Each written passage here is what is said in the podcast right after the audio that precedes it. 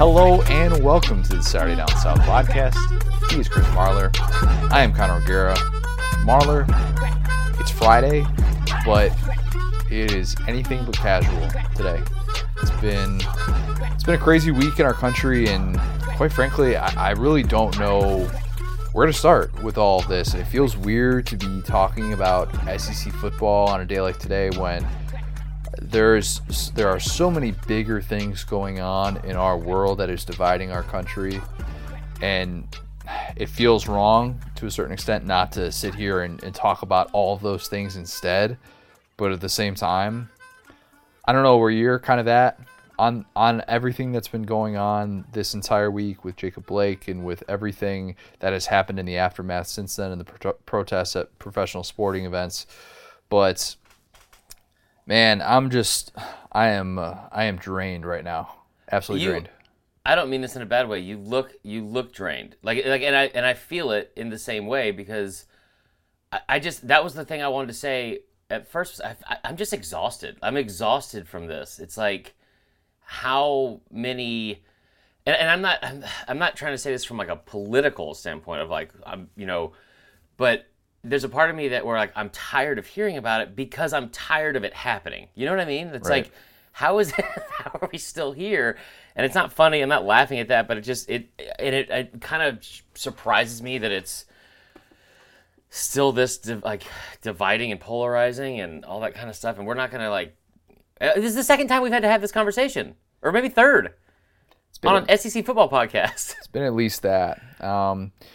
We're not going to necessarily talk about whether or not, we think SEC players are going to be protesting or anything like that. So anybody that heard that first minute and thought, I'm not going to listen to this. No. We do have stuff that we are going to get to today. We have an interview with David Johnson, who covers Ole Miss for 24/7 Sports, and about his insights covering Ole Miss. There were some things that I wanted to be able to talk to him about that. And then also his battle with COVID and somebody who was on his deathbed and spent 21 days on life support and just has an incredible story. They don't kill nobody.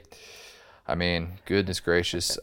Definitely stay tuned for that. Unfortunately, Marler, because of your situation being under the weather on a day like today, I flew solo on that interview, but you are gutting it through to be able to talk about some SEC coaches on the hot seat.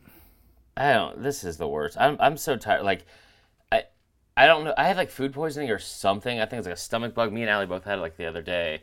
And then I was fine yesterday. It's like a 24-hour thing. And then today, we're right back to square one. And I don't understand what's going on. I feel like I'm on my deathbed, even though I'm not, I hope. If we have a break in the podcast, there's a 95% chance it is Marler running to the bathroom to puke, which isn't the first time that's happened while we've been recording. But this is the first time it happened when I'm sober. You know what I mean? Now it's I'm kidding. But yeah, it's been a crazy week. And I think it's... as always, I'll say, I don't, like you were saying, I don't want anyone to think that we're going to have some, politically driven podcast. It's not going to be, as much as I hate to say it, it's not going to be a woke ESPN episode or anything like that. But it is something that's important enough to be addressed, and I think important enough, and we might not all see eye to eye on it, and that's fine. That's fine. I think the discourse is the most important part, Connor. I wish that was more accepted. You know what I mean? Shout out to, I had somebody yesterday that reached out and they said they, I made a point to say about the latest incident, obviously, that happened in Wisconsin. And it's because somebody compared it to being struck by lightning. You're more likely, you're 10 times more likely to be struck by lightning than killed by a police officer. And that's, I don't know, factually true, I guess. I'm not sure. I never looked up that stat. I thought it was a really bad comparison. I didn't like it. There's a couple people in my mentions that also, kind of felt the same way. And we ended up having just a conversation, and it was fine. It was totally fine. And we don't all have to see eye to eye on it, but I do think it's something that if we can't look at it and say, hey, this is happening. This is 1,000% happening, in front of us. It's how many times people have to be struck by lightning? Man, that's a good question. This is a time right now where I feel like just getting off of social media, not the worst thing in the world. Just set those push notifications on your phone to all things SDS. Do that. Make sure every time you get a news story up, it goes straight to your phone. That's the only thing that you have to read. You don't have to spend any other time on social media. You know, join our Facebook group. Make sure you get all the notifications whenever Jay Woody or whoever's posting articles. Make sure you get all of those too, so you can read all stories on SDS. But other than that, you know what? The internet, sometimes just not the best place to be. And I, after 2 days of driving to Indianapolis, which is where I currently am as I'm recording, we're recording this on Thursday afternoon, after 2 days of driving through the entire Southeast basically and getting here, it was revealing to find out what has been going on in the world. And we're going to try and not necessarily brush past this. I know we keep saying that, but at the same time, hopefully we can provide some sort of escape for some very real times in our country. You know, the last thing I'll say about that is, and it's only going to take 30 minutes of me on a soapbox saying it. No, I'm kidding. But it's like, the last thing I'll say about it is, like, maybe, like, we love you guys. And again, I know that we all don't see eye to eye. And I know that, like, we're at a time now where it is exhausting to like, man, I do want to watch sports. Like, I want to watch sports, and I want to, like, not have to be constantly reminded of all this terribleness. But at the same time, it's like, man, we aren't doing our job as a society and being a positive influence and members of society by brushing past it. You know what I mean? Yeah. And I think the only thing I would say is, like I said yesterday, I made a comment that was like, it's consistently happening. Somebody brought up, like, kind of pushed back on that a little, and I still don't feel wrong about my stance, but I learned something from having the conversation with somebody who had an opposing viewpoint. And I think if we can just all try our best to do that instead of just shouting into the abyss that is Twitter and social media, and I'm guilty of that at times as well, but, like, let's just try our best to be open-minded about an opposing viewpoint and learn from everything that's happened in this year, and get that out of the way, because in 30 days we're playing college football in the SEC. Am I right? And we can just get back to hating each other purely based on where you went to school or who you cheer for. We're 1 month away from college football. If there is a silver lining of what's been going on, I think that's it. There's going to be some opposing viewpoints on SEC coaches who entered the season on the hot seat. And that's what I kind of wanted to break down today, because there is no comparison for this year in college football. As we already know, it's weird in every way imaginable. And I wrote about this a few weeks ago on SDS, but we haven't really talked about it. And it's something that we talk about throughout the season as it relates to who should get fired and whatnot and all that different stuff. But my question so much isn't, what does each coach have to do in order to avoid the hot seat? And by the way, as I talk about these coaches that are on the proverbial hot seat, it's pretty, I mean, it's, I don't want to say it's unanimous, but the most likely candidates on that list to show up on one of those lists, Will Muschamp, Derek Mason, Gus Malzahn. Those were the three. Correct me if I'm wrong. Wait, is Gus really on it? Gus is always on the hot seat. When is he not on the hot seat?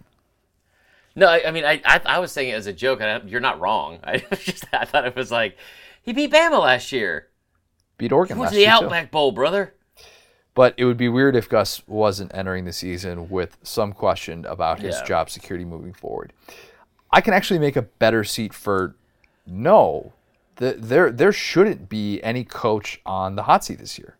And that's going to sound frustrating. And I know fans are going to listen to that and think, so coaches just don't have any sort of standard that they have to live up to in 2020? No, I'm not necessarily saying that. And if a team goes 0-10 or something like that, or if they have a bunch of arrests, obviously that comes back to the head coach. And that's not a good look. And I'm not saying that athletic directors are going to specifically say, oh, no matter what, everybody has a free pass.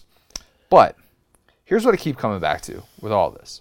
If you're an athletic director and you are sitting here going into this season acknowledging that this year is unlike any other, where conference win percentage is suddenly everything. I mean, everything. And I say that because it's not even about getting to a bowl game. CBS Sports' Jerry Palm has 14 SEC teams getting to a bowl game. You know how many teams there are in the SEC? 14. Wait, what? Okay, hold on. We got to talk about that.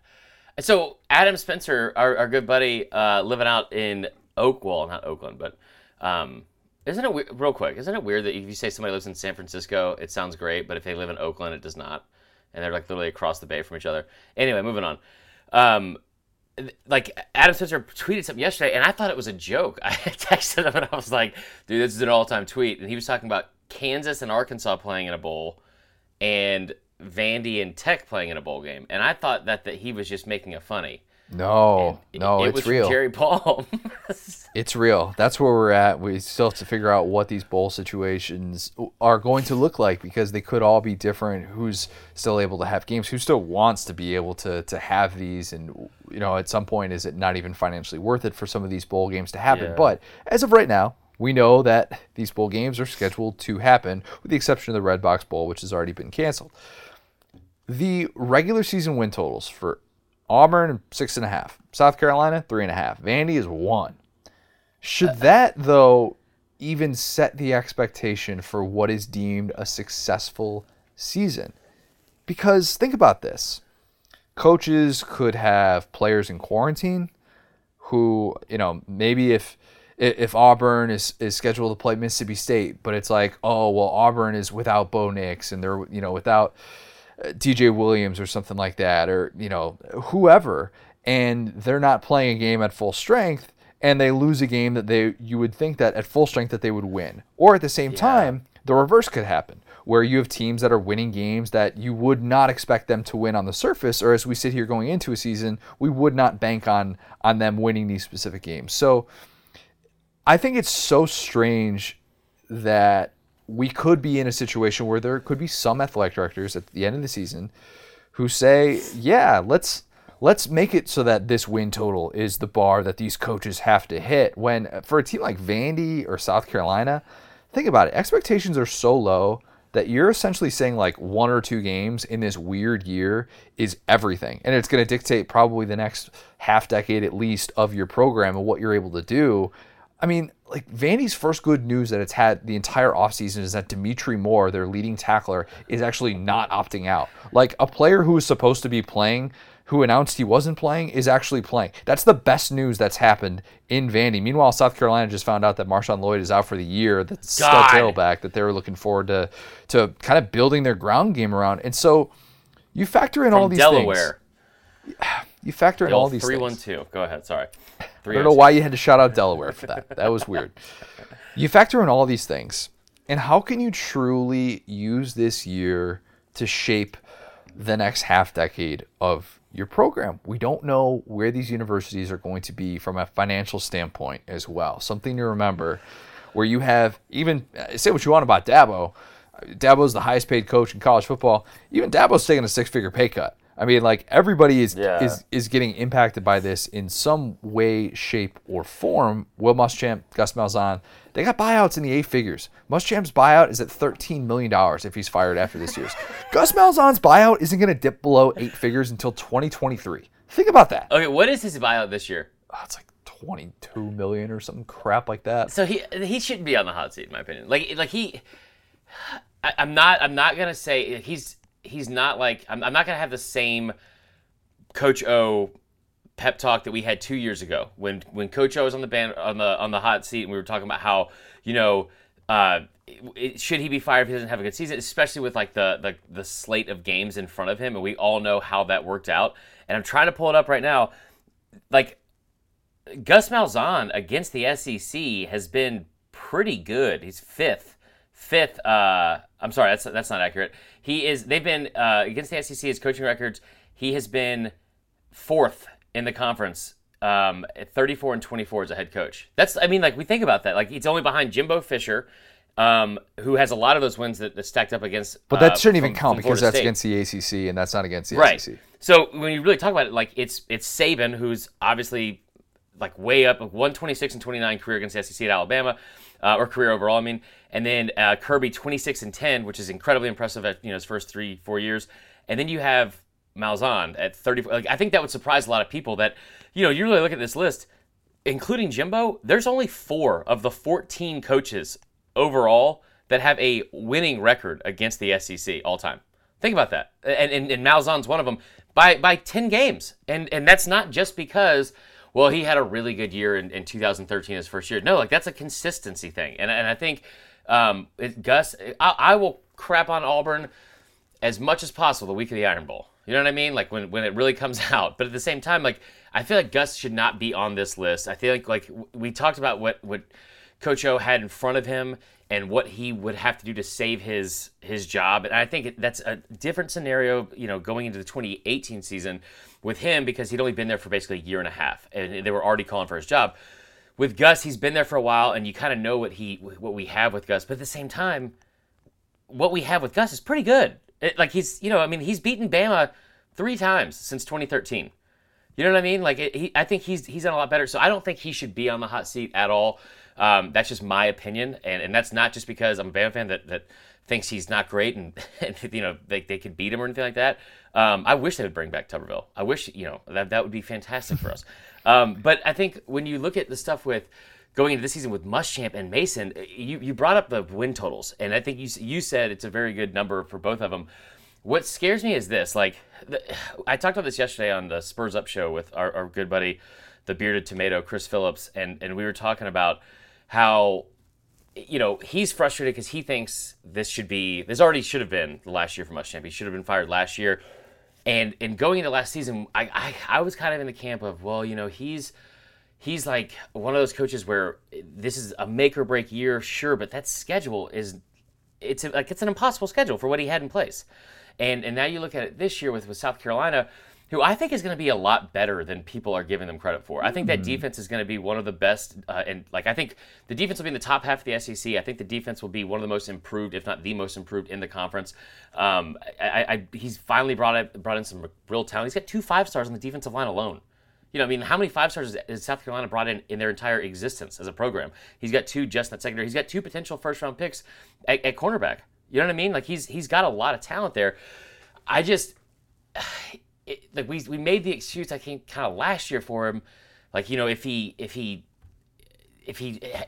you can't have it be the make or break season when he has the toughest schedule in the country, and then you look at it next year and it's like, well, he's got the toughest schedule in the country again, and then the schedule changes and he arguably has an even tougher schedule because it's conference only. So I don't know the right decision to say should he be fired if he doesn't have a good year or not, because is 5 wins possible for that team? Like, I think it is, but at the same time, like if you last year South Carolina was able to have what should have been a program not defining, but like a all-time memorable win for that program, beating number 3 Georgia, and they went 4-8.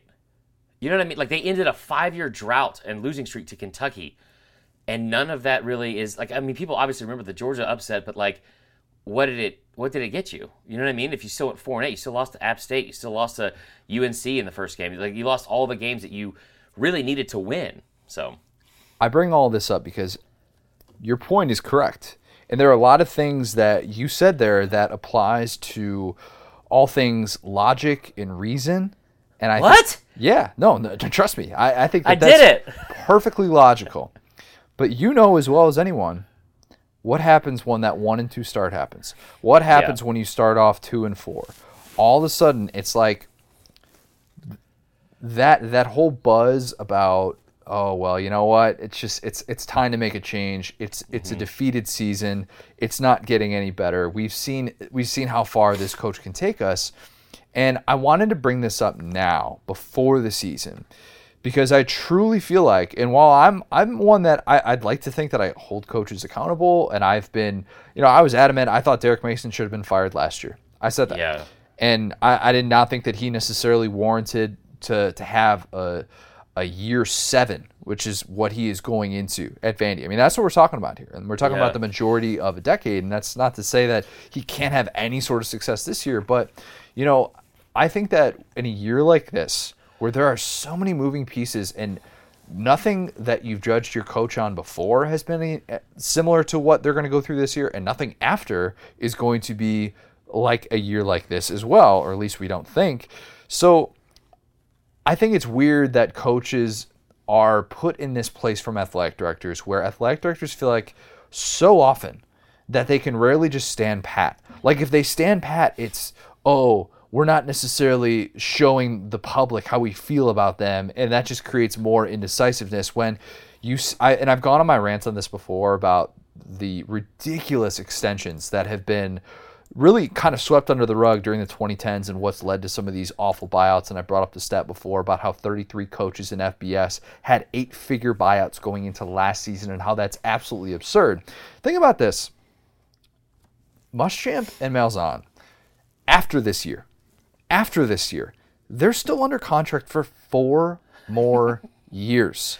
4 more years. And at the same time, there's like this, oh, well, you know, if we don't tack on another year or two to their deal or something like that, it's like, oh, what is that saying to all the recruits out there? From a recruiting standpoint, it shouldn't matter if you have 4 more years on your deal. If you're an athletic director and you honestly think that you have to make a move because, oh, maybe recruits are going to talk or you got to give more security, that's so dumb. And I hate that we've gotten to that place now where it's just like it almost doesn't even matter how many years are tacked on. And I get why it's done, because it's done for optics. It's done for optics, and it's done because athletic directors want to give their coach more security because they know how closely that their job is associated to that. So think about that for Muschamp and Malzahn. Whenever somebody mentions that, the hot seat stuff, be reminded of the fact that they still have 4 more full years on their contract after this year, where if you just do nothing, you could still make that decision theoretically later, save yourself some money, and not necessarily be like, oh, well, you know, COVID season had to make a move. They only won X amount of conference games. Yeah, it's weird because it's like, I don't think that necessarily is the mindset. Like, you know, what's funny to me about this is we're so stupid, I think, as fans at this point, like where it's like, okay, you're upset that, and South Carolina fans have every right to be frustrated with where the program's at. And, no doubt, and I get, 100%. You know, and somebody brought this up in our 5-star reviews at one time, and I've been misquoting this stat, and that's going to shock you because usually every stat that I ever say is like spot on. Like, I mean, especially USC, Southern Cal draft picks. Mm-hmm. But that being said, I've said like for the past couple years, like, you know, that's a program that's only had 5 9-plus win seasons. It was only 4, and 3 of them literally had just happened. You know what I mean? So it's like, it's not easy to replace Spurrier. It's not like, you know, that's not the easiest task that Muschamp has been given. That being said, I just feel like if we're gonna give him an extra year or 2, and we're gonna sign him to an extension or whatever, that's where your anger should originally be positioned. Like, exactly. Like if you are frustrated with where the what do you call it is, where if you're frustrated where like the program is, I get it, but also like we're at a point where money is just such a non-issue. It's not like an object. It's not an obstacle. It's not any of those things for universities. They're like, you know what? Screw it. Like Malzahn getting $50 million in extension, 49, because he beat Bama in a game where in a season where they still won the national championship. Like, I think it's a great feat, and I'm not trying to crap on that game or accomplishment, but like if we're gonna base a $49 million extension that like in the way that like conference or the way coaching like contracts have gone for the past, I don't know, Connor, 5 years minimum, where we see like how many of those coaches are living out or are coaching through the end of those contracts. It never happens. It's like there's always a buyout. You know, like I hope Jimbo Fisher for A&M's sake wins 10 games every year and is a great coach and coaches there till he retires. He won't. Like, what are the chances he even lives out this coaches out this like this 10-year, $75 million contract? Not great. That's a problem everywhere. So it like if we're gonna hold these coaches so accountable and then realize like you're hamstringing yourself as a university. Be like, you know what? Sure, you just went 7-6, but you had one big win, and I'm talking about Muschamp, not Malzahn, but like you had one big win. So let's go ahead and give you an extra 4 years on an extension and an astronomical amount of money that you really don't deserve that much. And then, you know, worse comes to worse, we'll just pay you $15 million on a buyout later. There are programs that are still paying, like Brett Bielema. Well, he's had a little bit of a snag with his lawsuit, but yeah. I think Bielema's going to get his money. Is Chizik still getting paid? Chizik's serious not getting paid anymore. Okay, but you still have like there's a lot of places that like up, you know, these like Bobby Bonilla type contracts that these universities are giving out and extensions, and then it almost every time on the back end, it's like, well, you know, we got to pay it. We got to have buyout, and it's like an astronomical number, but we have to do it because we're having so much pressure from the fans. It, like, and then what ends up happening from there? You end up signing. You pay that buyout. That's usually, like you said, around 8 figures. You pay that buyout, and then you bring in a new coach that a lot of times is unproven, or you bring in and he is proven, so you have to pay him even more money. It's just how, learn your lesson, guys. This is a year in which I really almost feel like, as it relates to extensions, as it relates to firings, just maybe hold off. If you're an athletic director, when you have all those things that you mentioned with all these coaches under contract for, at least another 5 to 7 years or however much this is, if there is ever a year in which athletic directors should take a step back and say, you know what? Maybe we don't do that. And because I was saying before... Maybe we don't do that. Right? I was saying before how this feels like a year in which an Iowa State or a UNC is all of a sudden playing in a playoff game. And yeah. We're like, how in the world did that happen during this year when that just felt so random? And you know what? Maybe there's going to be several teams that are catching teams at the exact right time, and they get to a 9-1 record, and we're like, well, crap, that's never happened before. And I almost feel like if you're making these decisions, you have to take this into account and not say that it's not an accomplishment, because it absolutely is. Yeah. But how many of these coaches are going to get rewarded for potentially having this year where, yeah, they're dealing with circumstances that are strange, but so is everybody else as well. And how many of these coaches are going to end up with bad contracts as a result of being able to maybe maximize their potential during this COVID year? And I just come back to this belief of it seems so weird and strange and dumb to base anything for your program moving forward off of a year like this one, when we're preparing for the unexpected this year. We truly are. And when you look at those regular season over-unders, I mean, that in itself kind of shows you how bizarre it is to think about Alabama and Georgia having, regular season over-unders at 8.5 wins or whatever. But I see just those numbers jump. Say it again. Did you see those numbers jump from 7.5 to 8.5? Yeah, and I get that. But, yeah, I mean, and especially with, Derek Mason, when, look, I thought he should have been gone last year. But, okay, so if he wins 2 games, that convinces you that he's going to be the head coach moving forward as opposed to 1? Why? It's hard to justify. It's hard. It's this year more than ever, it's hard to justify any of those reasons, to fire someone. It's very difficult. I completely agree with you. I'm not on board though with the Mason thing, because Mason should have already been gone. And I love Derek Mason. In my opinion, the coach at Vandy, and James Franklin screwed this up for everybody, but the coach at Vandy is I don't know, a kindergarten teacher, in my opinion. You know what? Let them ride it out until they get pension and just retire or whatever. That there's only so much they're going to be able to accomplish. Did that kid learn how to read? Great. That teacher, she's great at finger painting, teaching, and all that kind of stuff. Let them be there for 30 years. I think that's how Vanderbilt should approach having any coach, to be honest, because it's what do you expect from Derek Mason? You brought up the win totals. The win total is 1. The win total is 1, and that's not the scary part. The scary part is the odds on it, okay? 1, not 1.5 and 1.5, 1 total. The odds on it are plus 140 to get over, minus 170 to be under. And so it's what? Well, the problem is just that every time Vandy overachieves, it results in a contract extension. Look at all the different times that Mason has been given an extension at Vandy. It's Vandy made a bowl game. Got to be able to give Derek Mason that extension. Yeah. And it's okay, so it seems and especially with a new athletic director on board, which that stuff matters. It absolutely does. Yeah. Okay, so if Vandy overachieves, then Mason's going to get extended, but then if he doesn't win 2 games, he's going to get fired. Why is it so, it shouldn't be so dependent on that in a year like this. That's my only point. No, I agree with that. I agree with that.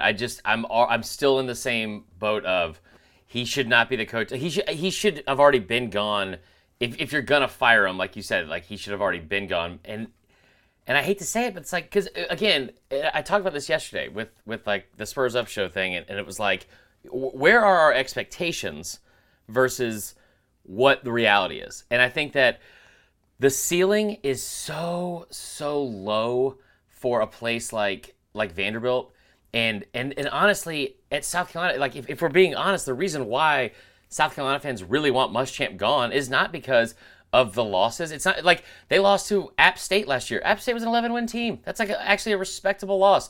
They're upset because all of their rivals are surpassing them, and they went from winning 5 in a row against Clemson and having Steve Spurrier on stage at a Kenny Chesney concert talking trash to all the Clemson fans, waving the 5 fingers, to getting trounced every year by their in-state rival. And that happened real quick. I mean, like real quick. And so if you're upset about that, I get it. But like, if you get a new coach and then you have to implement this whole new system, and they have to bring in, you know, a new staff, and then, you know, new recruits, he's got to get his players in. That's a 3 to 4 year process every time. And I don't understand why people don't get that, because it's a 3 to 4 year process for every coach. We heard Chizik say it, the same thing about going to 2013, what he thought was going to be able to happen with his guys coming back, his recruits, and then he got fired a year early. If that's a 3 to 4 year process, you can't keep firing people after 3 years. You know what I mean? Like, it's just, it makes no sense. I think Muschamp, I hate to feel like I'm moving the goalpost or moving the target here, but like, I think Muschamp deserves to stay through a year like this, because he has the most potential out of him and Mason to achieve what the fan base is hoping for, right? Like, if he is able to stay with the facilities they have and the upgrades they have there, all the new talent they've been bringing in, like, you know, the way he's been recruiting, and they just got a 5-star quarterback, and people, that kid, man. From Rabun County up there in North Georgia, but he just got a 5-star quarterback. So I think that honestly is another thing that could save him. There's so much more potential for what he is building from a recruiting standpoint, and the facility upgrades that are finally coming, like, to catch up with the rest of the league. Versus when you look at Vandy, it's like, what could happen? Like, what could happen at Vanderbilt? Because it really took a perfect storm, even for James Franklin. Like, Georgia had to be down, Florida had to be inept on offense, and like, you know, it takes a lot more, I think, for Vandy to have any kind of sustained success. If you are a South Carolina fan, I'm sorry, you are in college football hell in so many ways, just because of that buyout, and it looms. Because let's be honest, if Will Muschamp's buyout was a penny, he would have been fired last year. I mean, I don't think there's any way around that. But that number is still there, and to be looking at an 8-figure buyout is brutal. It is absolutely brutal. And South Carolina fans, they might have to bite their tongue in a year like this, and that sucks. And you might not be a Will Muschamp supporter. I know that there are many people who wanted him gone last year, and I understand that. The problem is those dynamics. Those dynamics could potentially impact a year like this in ways that we haven't seen before, and that's what needs to be remembered. When you get off, if your team gets off to that 1-2 start, and you just want your coach fired, remember all the dynamics at play. Remember the fact that this is a year that your coach isn't necessarily getting a free pass, but at the same time, it seems kind of dumb to judge his future based on this strictly alone. And it's not so much saying that, oh, we believe in this coach and we think that he's the future moving forward. It's we're just not going to make a decision on this yet, because we don't have to. We don't have to. And I think should go a long way. Excuse me. I agree with you on that. I really enjoy, like, throwing up today has been the worst, but when you said that I handled something in a logical and reasonable way, that's like, it's so worth it now. I'm so glad we did this. We had a great, I had a great conversation with David Johnson. Marler, as we said earlier, under the weather. We're going to let you get back to being sick, but we're going to close out with our interview with David Johnson. Unfortunately, we're not going to be recording next Monday because I'm going to be on the road. So pod will be dropping a little bit later next week, barring something totally crazy like, you know, all of a sudden the season's canceled again. Don't think that'll happen. It's not going to happen. Not going to happen. But at the same time, we'll be ready just in case there is some sort of disaster like that. Yeah, and I have to do this as well. If you guys live in Atlanta, Saturday morning, if you want to see this mug up close and way too personal on a Zoom call TV show, Play to Win on Fox 5, 9 o'clock on Saturday morning. Should be a lot of fun. Marler talking football. Where else can you get stuff like that, you know? Yeah, but then you get to see my face. Connor, honestly, what we need is a behind the scenes for next week, because, like, or behind the scenes of me trying to record for that show, because you would have just absolutely loved to see all the finagling I was doing with that camera angle so I didn't look fat. That was my most important thing. I did not like any of the content. Lovely. Yeah. Well, so there you go. That sounds great. I'm gonna go, I think, play with the tractor tonight. Did that yesterday, by the way. I'm in Indianapolis right now, so I'm literally at my in-laws' farmhouse where they have 3 horses and they've got, you know, a bunch of animals and stuff like that. So yeah, rode a tractor last night, did some mowing. Shout out to Kegs and Eggs, Adam Kramer. Holy cow, that's an experience unlike any other. It was awesome. Did some mowing. That's cool. Indianapolis is like a real city though. Like I told you this, you've been like real high on Indianapolis, and I wasn't until I saw pictures of it, and it looks really cool. I tell you what I don't like, and I'm surprised at how good the acoustics are. That ceiling of the room you're in right now with like all the little doilies. I know. If you guys know what I'm talking about, it's like what's the best way to put it? It's like an embroidered doilies on the top of a ceiling that kind of stick out like a stucco type thing. Yeah. It always scares me. The guest room is a little bit late to be remodeled, but the rest of the house is looking beautiful. They just moved into this like a year ago. So nice. Yeah. Not that anybody really needed to know. There's an intercom that I'm looking at right now, like an old school intercom, which I y'all can't lunch believe... is ready. Like yeah, one of those basically things? one of those. All right, let's kick it to our interview with David Johnson. We're now excited to be joined by a very special guest. It is David Johnson, who covers Ole Miss for 24/7 Sports. David, I got to say, we've interviewed a lot of different people on this podcast over the years, but I don't think we've ever interviewed someone who broke the news of their son entering the transfer portal. You just did that by breaking the news that your son Eli, who was Ole Miss's starting center last year, is no longer opting out, but that he's entering the transfer portal instead. You even had sources tell 247 Sports, which is probably a bit more professional than like my son told me he's transferring. Just tell us kind of the background on all of that. Yeah, I think we have different seasons in our lives, and Eli is just at a point where he's at a change of season, and decided he wanted to change of scenery. I don't think he was convinced that he wanted to play again when he opted out for the 2020 season, but had a change of heart and has decided that he does want to play again. He'll finish his master's degree at Ole Miss in December, still with a year of eligibility left. And as of right now, the last thing he told me is he wants to exercise that. How's it been with that? Because that's such a different dynamic. It's one thing to have a coach with a son on the team. It's another to have a reporter who has a son on the team that he covers. Like, how has that whole deal been like for you, for your household and stuff, when, you know, the average person in the public would see that as, oh, that's like an easy thing, but, you know, you're trying to provide unbiased coverage and stuff like that. But obviously your worlds collide on a seemingly everyday basis. Yeah, and that's been going on really for 8 years, because Ole Miss began recruiting him when he was a ninth grader in high school, offered him in 10th grade, and he committed in 10th grade to Ole Miss. So it's been a long go with that. But we always had a rule, that he was a teammate first. And, that's kind of how we played it. It worked well. I would not lean on him for inside information, and he didn't volunteer it. So that's kind of the wall we put up there. We each had to respect our respective domains with one another. We have, there's a lot of stuff that I want to be able to get to with you. The quarterback situation at Ole Miss, Marler, my co-host, and I, we disagree on this. And in a way, I think our disagreement probably feels like how the public has been talking about this and how you've been able to kind of gauge the public interest on it. What's your take on John Rice Plumlee and Matt Corral running Lane Kiffin's offense? Who do you think is kind of in position to win this battle, and how exactly do you see all of this playing out? Yeah, first of all, it is an intriguing battle because they're really so different. Corral is rightfully noted as the better passer of the two. John Rice kind of struggled a little bit last year. His arm strength is not what that is, what Corral's is.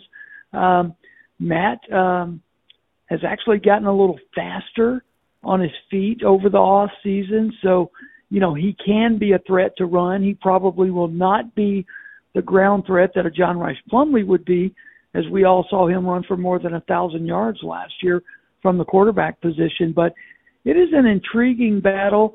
Lane Kiffin's going to be coy about this. I don't think 2 weeks out from the opener against Florida, he's going to stand up at the podium and announce a starter. I don't think he wants to give Dan Mullen that much information. He's going to keep everybody guessing. Right now, though, you're, 10, 11 days into fall camp. At this point, I think it's very clear Matt Corral has jumped out as the leader in this competition. I think also if you look historically at what Lane Kiffin and Jeff Levy have liked to do with the quarterback position, Matt Corral is more the prototypical fit than John Rice Plumlee. But, Connor, at the same time, you got a kid that was electrifying last year in John Rice Plumlee. You know, do you just put him in a costume and set him on the sidelines if he doesn't win this job, or do you move him to another position on the field, maybe part-time, still get him a few reps at quarterback and let him do what he does from the slot position or somewhere in the backfield? As of this point, and Lane said this on Monday, they have not practiced John Rice Plumlee in any position other than quarterback. And, you know, and I think Kiffin made a valid point. It wouldn't be fair for him to be moving around to a different position right now while he is in the middle of a quarterback battle. But if I had to place a bet on it at this point, I would go with Matt Corral, just because right now on the practice field in last Saturday's scrimmage where he almost threw for 300 yards, he seems to have the upper hand in the battle. Doesn't mean it won't change, and it might change three or four times before we get there, but an intriguing battle nevertheless. That's going to be fun to watch play out.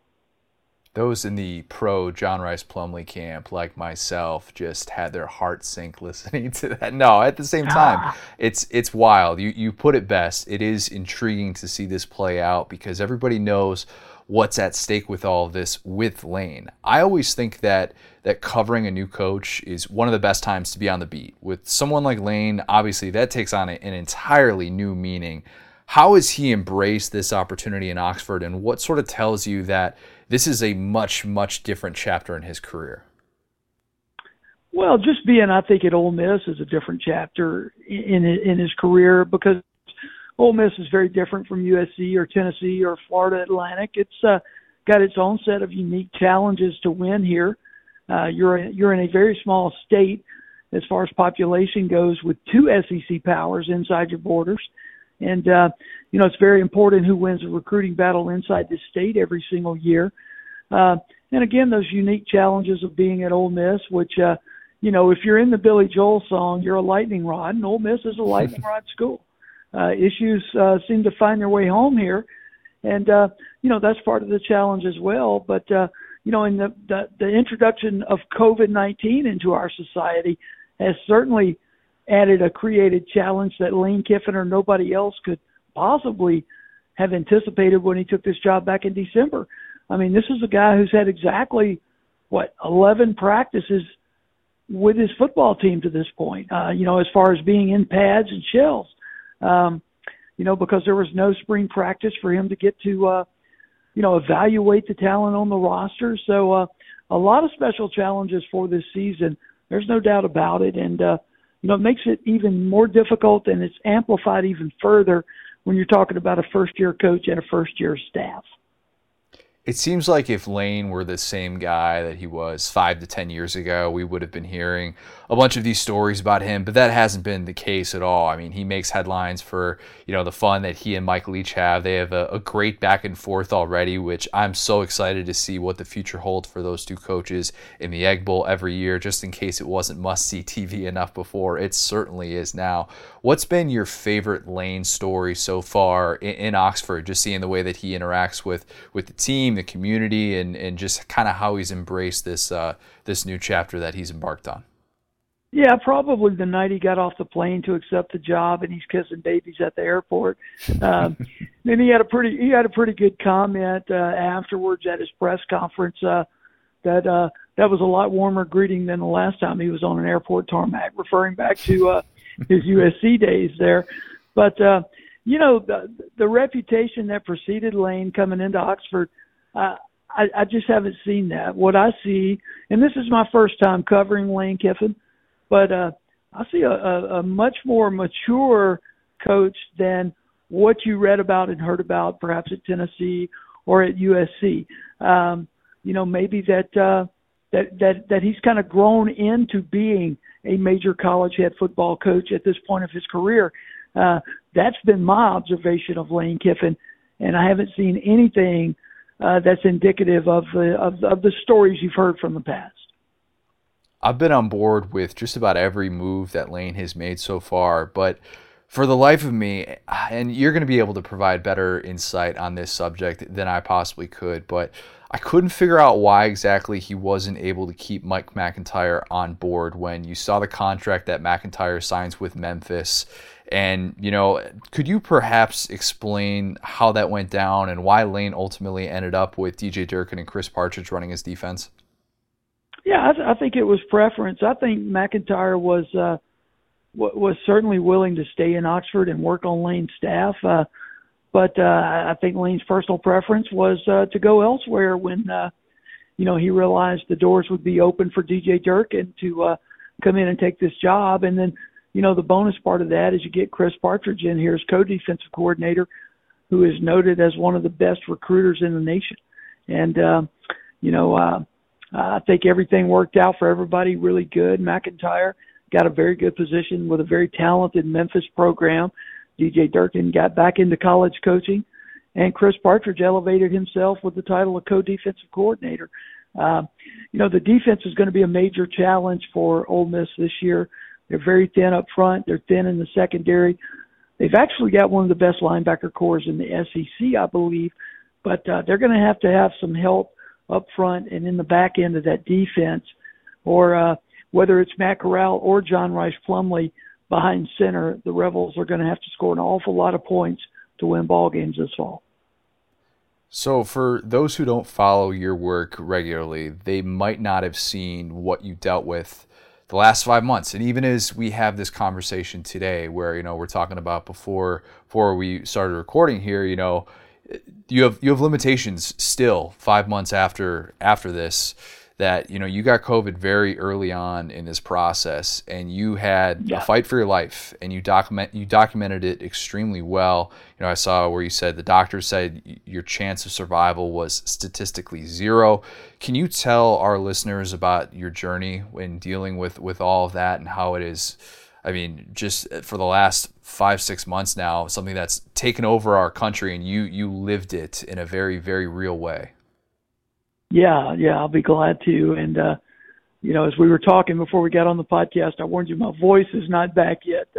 That's one of the lingering after effects is that my lung capacity is not what it once was, and therefore my voice is not as loud or as boomful as it once was, and oftentimes fades on me. But I went to a 24/7 Sports convention in Nashville the first week of March, and began feeling ill while I was up there with my colleagues, and came back home to Oxford after the convention, and 4 or 5 days passed. I progressively started feeling worse. Started off with a low-pitched nausea that ended up turning into just terrible body aches, and eventually the cough, and eventually respiratory issues. So, and this was, again, very early in the process. Not a lot of people knew a lot about COVID at that time. The tests were not readily available. So I called the doctor, and there were no tests in North Mississippi on a Monday when I called to get tested. I had to wait until Friday for tests to be in. Went and tested, and Sunday I found out I was positive, and they immediately sent me to the hospital. In all honesty, I thought I'd be in there 2 or 3 days and right back out. As a matter of fact, I was doing radio interviews from a hospital bed Wow. On that Wednesday of the day that I crashed and they had to intubate me. It just happened all of a sudden. My oxygen levels went down. I couldn't breathe. They told my family I had about an hour to live before they put me on the ventilator. And I kind of fought them. I didn't want to go on the vent. I had read the statistics about, your chances of coming off the ventilator are not very good. But eventually they got through my thick skull that either I got on the ventilator or I was not very long for this world. So was on the ventilator for 21 days on life support. And after day 9, I had not improved any. As a matter of fact, I'd probably gotten worse. And they called my wife, the doctors did, the medical team, and told her they wanted her to sign a do not resuscitate order, my chances were basically statistically zero, as you said, of surviving this, and that being on the ventilator was just kind of a moot point at that time. I thank God every day that she refused to sign the do not resuscitate. They in turn told her that they were going to take it out of her hands, that it was an emotional decision for her, and they understood. They were going to take it out of her hands and get a court order to remove me off the ventilator. Just by the luck of draw, I have a cousin who is a family practitioner in the same hospital system. And my daughter's boyfriend's stepfather is a cardiologist at the hospital that I was in. So my wife gets on the phone with my cousin. My oldest daughter gets on the phone with her boyfriend's stepfather. And those two doctors went to work persuading my medical team to give me a couple of more days before they essentially unplugged me and let me die.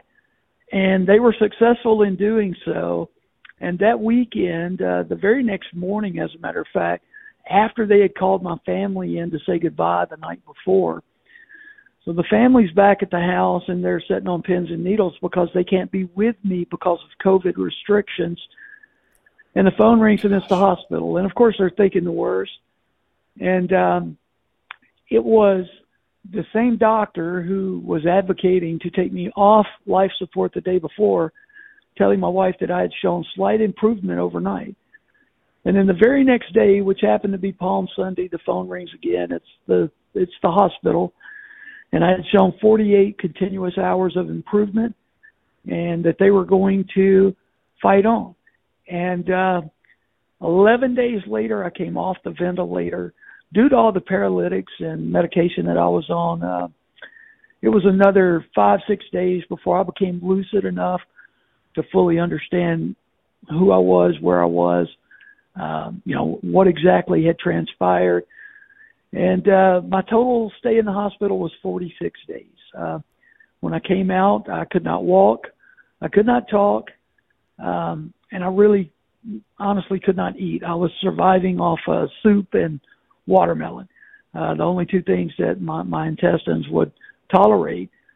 And over the course of the next 6 weeks, I really made a lot of rapid progress through physical therapy and speech therapy and all of that good stuff, and was able to start walking on my own and got my voice back to an extent and have been able to start eating and put some of the 52 pounds back on that I lost while I was in the hospital. But the thing we've discovered is that there are so many lingering effects from COVID. Some of it is from the 21 days on life support because they were afraid I would not survive a turn or a move. So I laid in the stationary position for 21 consecutive days. That wreaked hell on my body, just to be totally honest with you, and a lot of atrophy and effects like that. And then the COVID has lingering effects. I've just dealt with a virus that you get from taking antibiotics for a prolonged period of time called C. diff. I've had a bout with that the last couple of weeks, but that's finally cleared up and gone away. But it's just, some mornings you wake up feeling okay. Some mornings you wake up feeling like you've been hit by a train. And, it's going to be that way for a little while. I've still got a long road ahead, but But again, I thank God that I'm here. I've got a 6-year-old daughter, a 20-year-old daughter, a 22-year-old son, and I'm hoping to be able to see all of them grow old. Man, I mean, it's absolutely incredible. And reading the words that you wrote in your column after you were able to muster the strength to be able to do it, I mean, it was one of those things that just sort of stops you in your tracks. For those of us who don't have close friends or family members who have experienced what this is like and those harsh realities in these cases that are bad, it really, really kind of shook me. I remember thinking about it after I read your story that entire day, and it has stayed with me. I mean, to think about the 21 days that you said on life support and 46 days in the hospital, you said there was a period where you're just trying to figure out what in the world had just happened. Have you since had time to be able to process the magnitude of all this, and the fact that like you're back at work now is an incredible thought in and of itself, considering how you probably felt a few months ago where all you wanted was just another breath. Have you had time to be able to process this reality that you experienced? No, to be honest. It's kind of strange. I've thought about it, but as far as being able to say I've processed it and I'm okay with it, no. I don't know if you ever get used to coming that close to dying. I've really not allowed myself to think about that very much. You know, what hurts me the most is knowing, that for that period of time, the anguish that my family was in. I was out of it. I was in a coma. And I don't have very much recollection of that period of time, but I know what they went through. And, and that was one of the things that struck me when I became lucid enough to realize, my reality and my situation was when I went in the hospital, my wife, my oldest son, and my youngest daughter all had COVID too. So, that was the first thing. And I kind of jumped up out of the bed asking the nurse who was explaining everything to me about my family, because I didn't know. And that's just, that's the thing that bothers me the most mentally, is knowing what they were put through when I was down. But as far as, I've never asked why me. Not going to do that. I mean, it was me because, God willed it to be me, and there's a reason behind everything. I asked why me? Why did I get to come home? And, we read every day that, someone we know or someone not many degrees separated from us didn't get that opportunity to come home. And, it's a very, very serious thing, as we all know. I get agitated sometimes when I see people on social media refer to it as the common cold or the flu, because it's not. I've had the flu before, and 3 or 4 days later, I was fine. That's not the case with this virus. There are a lot of lingering effects of it. I still have a rash.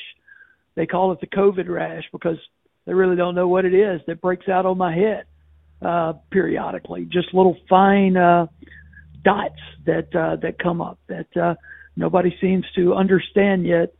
Why that's the case. But I will say this. I thank God every day for pulling me through it.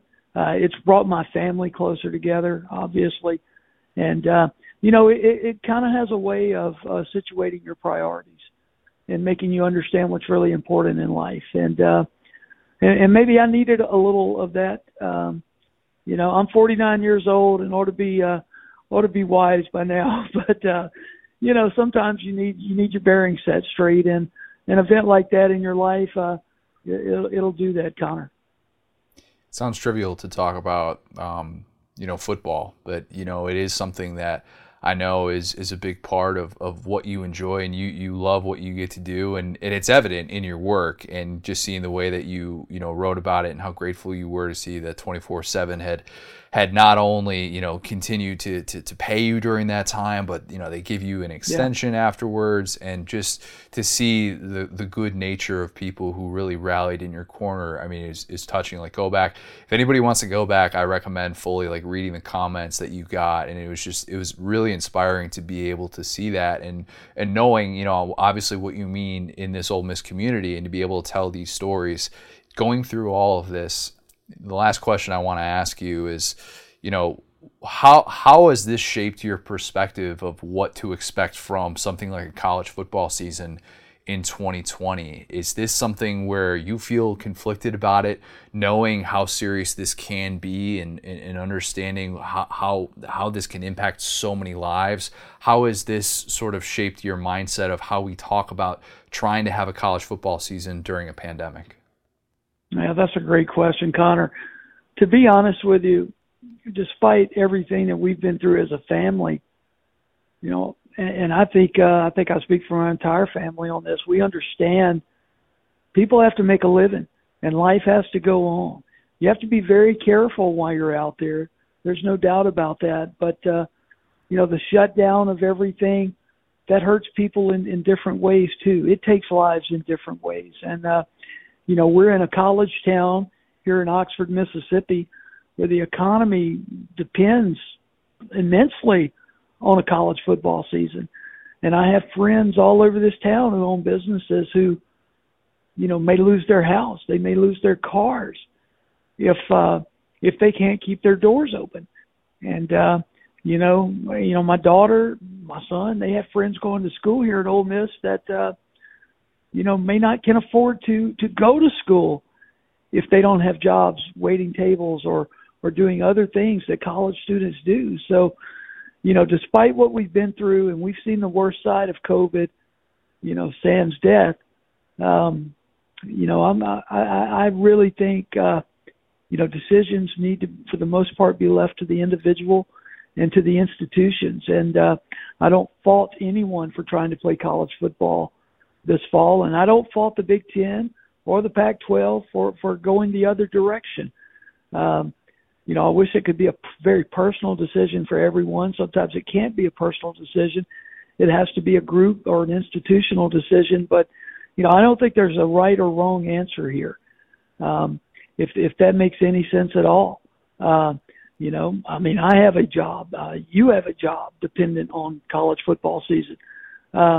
I, for one, am glad we're going to have a season. At least it looks like we are at this point.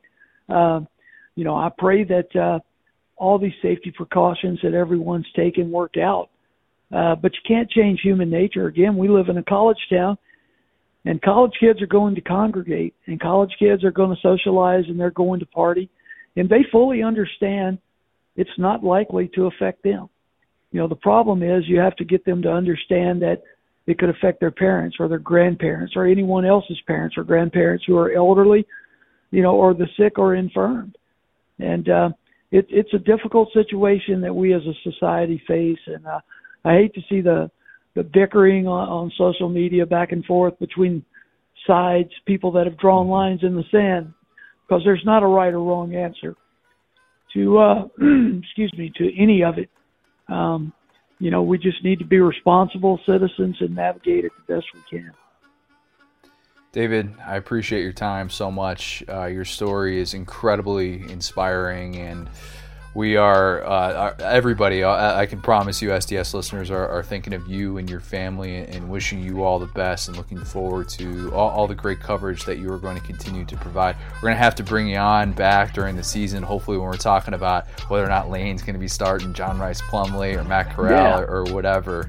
But really, really appreciate your time, and we're definitely going to have to do this again soon. Well, Connor, I thank you for having me on, man. I really enjoyed it, and we're doing fine, and much appreciation for all the thoughts and prayers out there for us. But we're gonna get through 2020, and 2021 is gonna be better for all of us. Amen to that, David. I appreciate it. We'll talk soon. Take it easy. Okay, Connor. Thank you. All right. Take care.